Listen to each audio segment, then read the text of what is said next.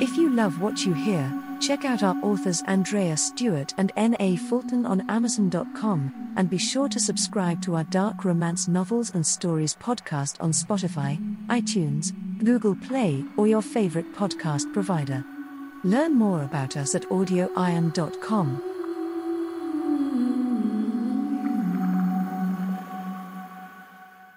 Love great stories well told?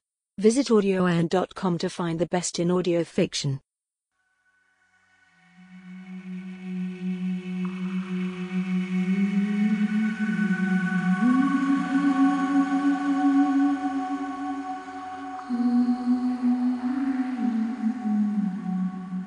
Chapter 4 The next afternoon, Elizabeth heard the horses in the drive before Adam woke. At first the sound of hooves grinding against gravel was all but lost against the roar of the sea and its echo in the wind. She lay silent when she heard the men speaking in the courtyard. It seemed unthinkable that intruders could disturb their peace so soon. Were she and Adam only to have a single night before the world came to them? He had coiled himself around her, his chest against her back, his arms pulling her closer as if even in sleep he feared she might run away. She kissed the arm that went from under her head and crossed to her shoulder. She stroked its hard length with careful fingers, and wished the world could end in this minute. She wished she could sleep forever in this man's arms. Inexorably the men progressed from the yard, into the house, onto the stairs, then into the upper hall. Adam, you bastard, get up. In bed at four o'clock? You must be ill. Drunk I'll wager. Hiding from the thought of wedding bands and wedding bells, said a tall blond man as he entered the room. Elizabeth recognized the wealthy lord from Adam's engagement. She saw his handsome features registering first surprise, then something akin to satisfaction. His deep blue eyes followed the exposed curve of her thigh, examined the swell of the sheet, and lingered on the cloud of auburn hair that spilled around her. With a mischievous smile he stepped aside to let his three associates enter the room. Adam came awake with a start, sitting bolt upright in bed to look at their laughing faces. Elizabeth, clutching at the sheets in order to remain covered, occasioned more laughter. In that second Adam's face clouded with fury. With no regard for his own nakedness, he got out of bed and pulled on breeches and a shirt. Get out, you cod pieces. No one invited you here. If we waited for an invitation we should never come. The wealthy blonde lord said reasonably. I said get out. Barefoot, Adam came around the bed with arms extended, trying to shepherd them out of the room like wayward children.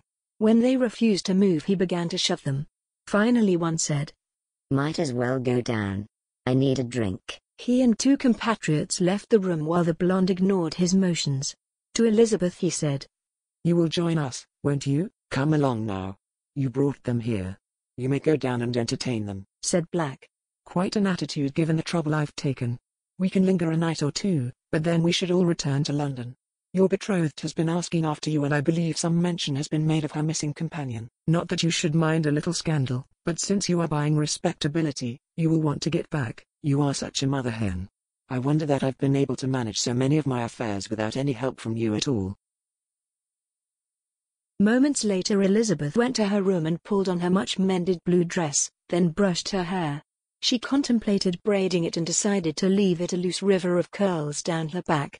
She might not be marrying Adam, but he desired her. These men thought her his mistress. Why should they not see something of what he wanted so much? Feeling both daring and frightened, she left the room and followed the sound of many voices downstairs. The door was open and she could see inside, but she stood in the hall rather than going in. Her eyes lingered on all five of the men in the room, wondering who they were and what role they played in her beloved's life. The impudent blonde aristocrat was by far the best dressed of the lot.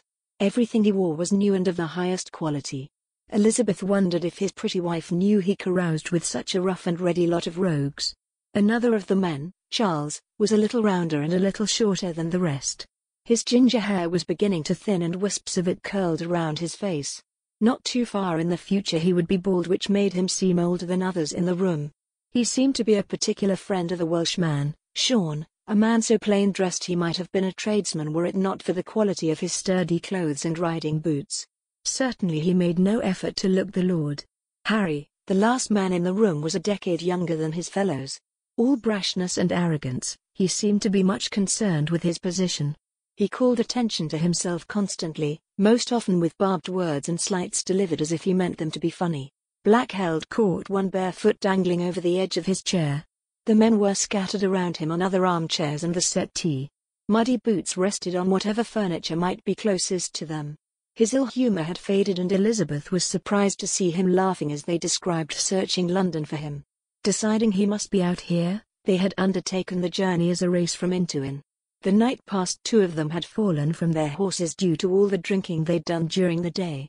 The blonde, perhaps not by accident, was facing the hallway in which Elizabeth stood. Adam was to his right, facing the fire. I must confess I find your young lady a very beautiful woman, he said to Adam, nodding at Elizabeth. Why do you not introduce us properly now? Black turned to look at her, taking in the threadbare clothes and loose hair. He sighed as if accepting the inevitable. Gentlemen, Elizabeth Beckenham, my wife's cousin. The men adjusted their position to look at her and Elizabeth felt her face color. A respected man was expected to be a creature of sin, but a woman must be the model of virtue. It made no sense that it should be ordained so, yet it was true. The blonde rose and moved toward her with assurance. He drew Elizabeth into the room and said, You are a wonderful reason to abandon a filthy city. I am David, Earl of Leicester. I believe I saw you not so long ago. He brushed a kiss across the back of her hand. Elizabeth granted him a nod. In quick succession three of the remaining gentlemen rose to greet her. Sean was the Welshman and the balding fellow was called Charles. The youngest of the assembled men, Harry, kept his seat. He clearly thought it ridiculous to consider her a member of their company. After the introductions David said, As you can see Adam has been quite remiss. Since it appears you are to be our hostess for this little visit, I wonder if you could arrange to have some dinner prepared, a fire built in the hearth, for all these wretched dust cloths to be removed, and for bedrooms to be readied for us. We'll be staying the night. He asked for these things as if she were mistress of this house. His amusement broadened when Elizabeth turned to Adam for permission. Go on. The devil himself could not drive them away and I am hungry as well, said Adam with a wave of his hand. With a shrug Elizabeth nodded at her new acquaintances and left the room. She delivered the orders to the manservant and spoke to his wife regarding dinner. Since it was late in the day, Adam's guests would have to make do with whatever cold meat soup and bread could be provided. She also ordered several bottles brought up from the cellars because clearly what these men most liked to do was drink. Elizabeth returned to the sitting room to find the newly lit fire painting the room gold, the sheets gone, and night falling. She sat on the hearthstone just to the right of the fire, back against the brick, and listened to the men talk. It came as a bit of a surprise to find she was the topic of their conversation. You have always been a fool about this thing. Why should you not take a mistress? I might question the choice of your lady's cousin. But worse has been done. She is neither your daughter, nor sister, nor the sister of your bride. And they kept her as a servant. They cared nothing for her. How have you not relieved them of a burden? For my part, my wife ordered me to get a girl. These days she will not have me in the house. We have three sons and she has declared they are more than enough. She has demanded I never darken her door again. As I do not miss her bed nor her shrewish tongue, we are well suited, said Charles. Would that my wife would be so accommodating. Offered Sean. Every month I steel myself to bear the act and every month the courses flow. It has been three years now and she remains barren. She swears if I take another woman she will kill us both. Women, like horses, are of no interest to me unless I'm in the mood for a ride, said Harry dismissively. Drawing upon the cheroot he spared his compatriots a knowing smile. And what does our little mouse think? If I had anything to say I would have said it, my lord. Goodness, a woman with nothing to say. Pity they are not all so. Harry replied without deigning to look at her. Ring for the food. It's past dark and I've had nothing all day, said Black. Elizabeth considered pointing out that he'd slept until past noon and had been drinking since two. She might have said she ordered food well over two hours past and his servants were not known for their speed.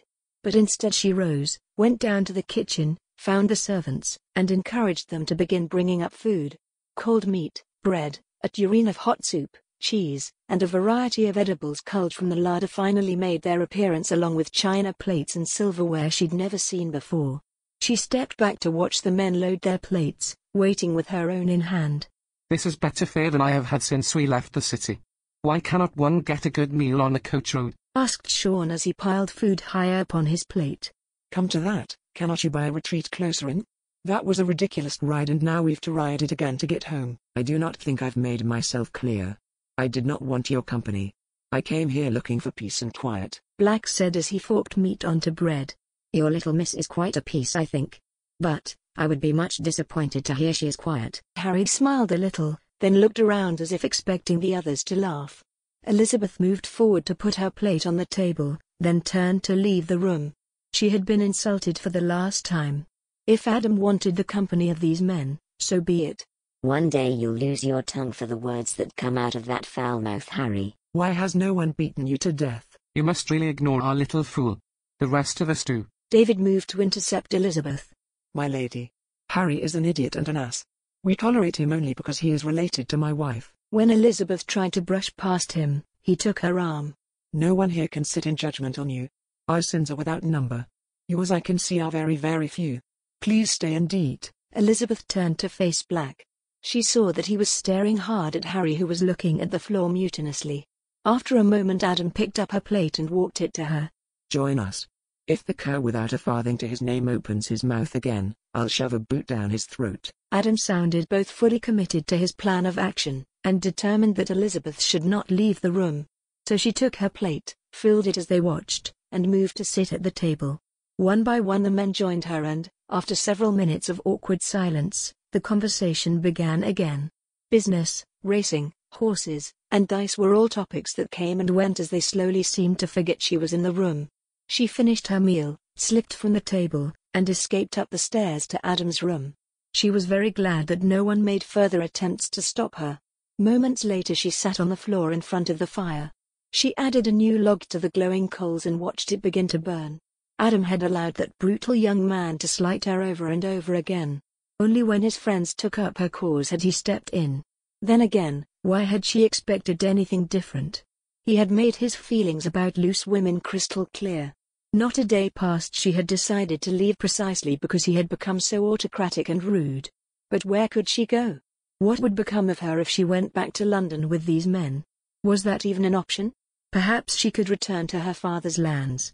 There might be someone that would remember her and take her in. Perhaps the vicar. He had baptized her and taught her Latin. He wouldn't turn her away, would he? The quiet, bumbling man had been so kind to her in her younger years. Adam returned to his room in the early hours of the morning. Elizabeth, still seated before the fire, saw he held a glass of water and a sachet of headache powders in his hand. She said nothing as he moved to sit on the edge of the bed, placing the glass of water and the tiny paper packet on the bedside table. He brought one hand to his forehead and closed his eyes, as though to quiet a pain. When he spoke, the sound of his voice startled her. I'm sorry they treated you badly. Most men are animals. Harry in particular is so base and stupid his mother should have drowned him at birth. I don't care what they think of me, my lord. Only your opinion is of consequence. Adam shook his head wearily, then unfolded the paper package and dumped its powders into the water. After he downed it in one long swallow, My opinion didn't matter two days past. I wanted you a virgin. I proposed you should make a prosperous marriage. Yet here we are. Elizabeth rose and came to stand before him. After a long moment he pulled her forward and placed his head against her belly. His face felt hot through the fabric of her gown. Have pity on me, my head is pounding, those ruffians will not leave, and all I want to do is take you back to bed. Shall we make love? He shook his head. Nothing so domestic. Nothing so easy for us both. I want to ravish you until your bones break and you beg for mercy. Elizabeth said nothing, wondering if his dangerous words could possibly be true. He fell back on the bed, eyes closed, expression pained. She moved to undress him, then herself, then put them both to bed. These were mad times and perhaps they were very fit for dark thoughts and wicked words.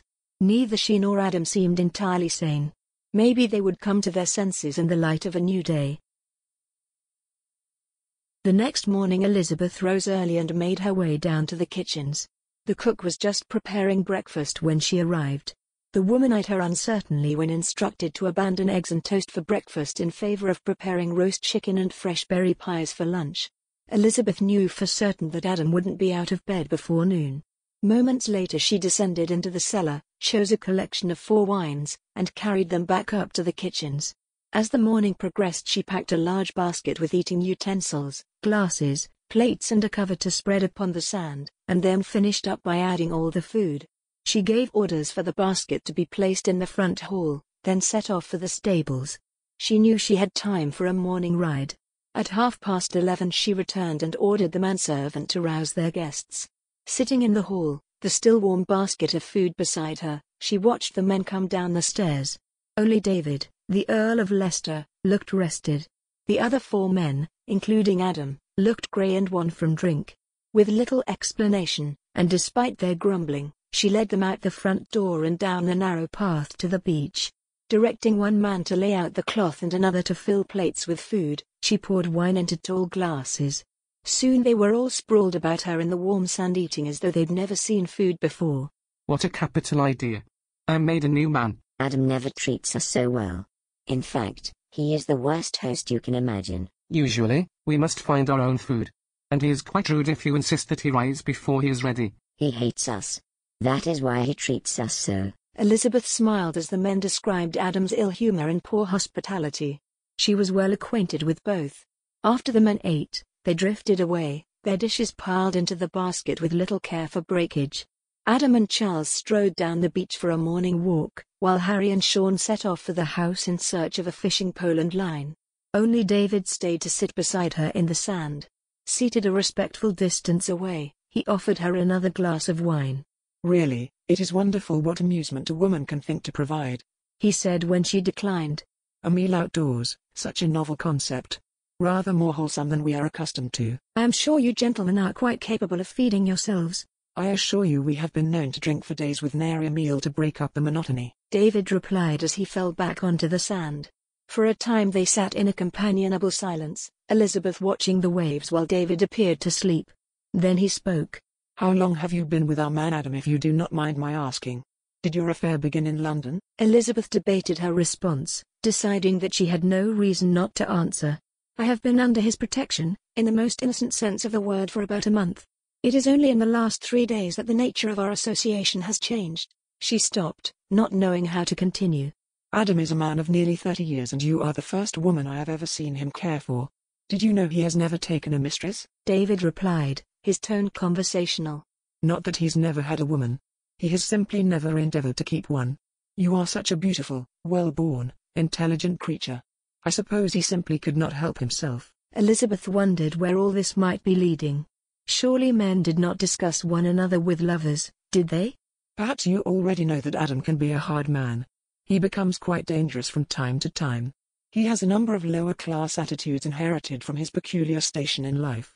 I fear they may soon make you both quite uncomfortable. A dislike of mistresses is a common affliction among the lower classes. Perhaps we can agree that sin is a notion easily outgrown when the opinion of others is of absolutely no consequence. David replied with a smile. We who are born to our position know we have an inherent right to have anything we want. Honor is served when we pay our debts and do not cheat at cards. I am sure this conversation will come to a point soon. At this David sat up, his tone still conversational although his eyes were very serious. You are a beautiful young woman, obviously in love, and I think it is a pity that you have selected Adam for your first experience. His personal demons will quickly come to trouble you. I thought you should be forewarned. Your concern seems kindly meant but it is very unwelcome my lord. You know nothing of me and I find your interest in my affairs offensive. She stood up, brushed the sand off her clothes. It may seem so, and yet I have known Adam since we were both in short pants. You will find one handles the accursed man better. When the time comes, if it comes, that you need a new protector, I hope you will consider me. Before she could protest, he pulled a white card from his vest and held it out to her. Fascinated, she took it. The heavy ivory stock with its delicate engraving was perhaps the most beautiful calling card she had ever seen. Go to the address I have written on the back. Ask for me and you will be made welcome no matter the hour of the day. When she would have handed the card back, he held up his hands to ward off taking it. Elizabeth, for your own sake, you must take the card. That is, unless you have somewhere else to go when Adam sends you away. The next morning, Adam's friends jovially set forth for London. As they departed they amused themselves endlessly on how he might spend his final hours as a free man. It was with some relief that Elizabeth saw them ride out of sight. Finally she had Adam to herself. Minutes later they were in bed. He made love to her swiftly, mechanically, and with no regard for what she might or might not feel. He lay in bed silently after the deed was done, saying nothing for more than an hour as she curled up next to him, her head against his arm. Then, as if the room were on fire, he got out of bed and began getting dressed. Where are you going? Are you angry with me? she asked. I am going to London. Perhaps you have heard. I am set to marry your cousin a few days hence. Elizabeth's blood turned to ice in her veins. She watched him bustling about and felt her world falling apart. I don't understand. It is over. Get used to hearing the words. It is part and parcel of your new profession. What are you talking about? He looked ready to kill her for a second, then with an effort mastered himself. No good deed goes unpunished. I have learned yet again that women are the most willful and ignorant people on earth. To care for them, to step an inch out of your way for them, is pure ignorance and hubris. When I chose to free you from your uncle, I had no intention of replacing him. Can you understand that? Of course not. Let me be more clear. I want you gone. I will not be burdened with you going forward. I will not accept any guilt for taking what you were so eager to thrust upon me. Why are you treating me this way? I have taken nothing from you. Why have you become a monster? Fully dressed now, he turned to look at her. She was naked and his eyes flickered across her body as if it disgusted him. I am utterly sick of your innocence. He came around the bed, took her by the arms, dragged her to her feet, and shoved her back into the wall. He said sternly, You are a whore. Something is very wrong. It's the drink, or the man who came. Something has changed you. He slapped her hard across the face. You are not hearing me. You are a whore. I am merely treating you as any man may treat a whore. Something in her broke. The iron core that had survived the death of her mother and father, who had refused her uncle's advances, refused to accept his rage and abuse. She would die before she let him define her so. And you are a bastard. Is your lot improved because you can call me a name? He slapped her again even harder. Do you really think I will let you lecture me? He had a grim smile on his face and she could feel an almost sexual tension building in him, one that led not to pleasure but to pain. Let me go. He raised his hand and she put her own up to deflect the anticipated blow. It landed anyway. I wish I had asked my friends to introduce you more properly to your new place in the world. Instead I play the fool, pretending you were something other than a dart. I would never have let them touch me. Let. His smile became predatory. I wonder what you think that word means in the mouth of a prostitute. He jerked her away from the wall, threw her onto the floor, hurled himself on top of her.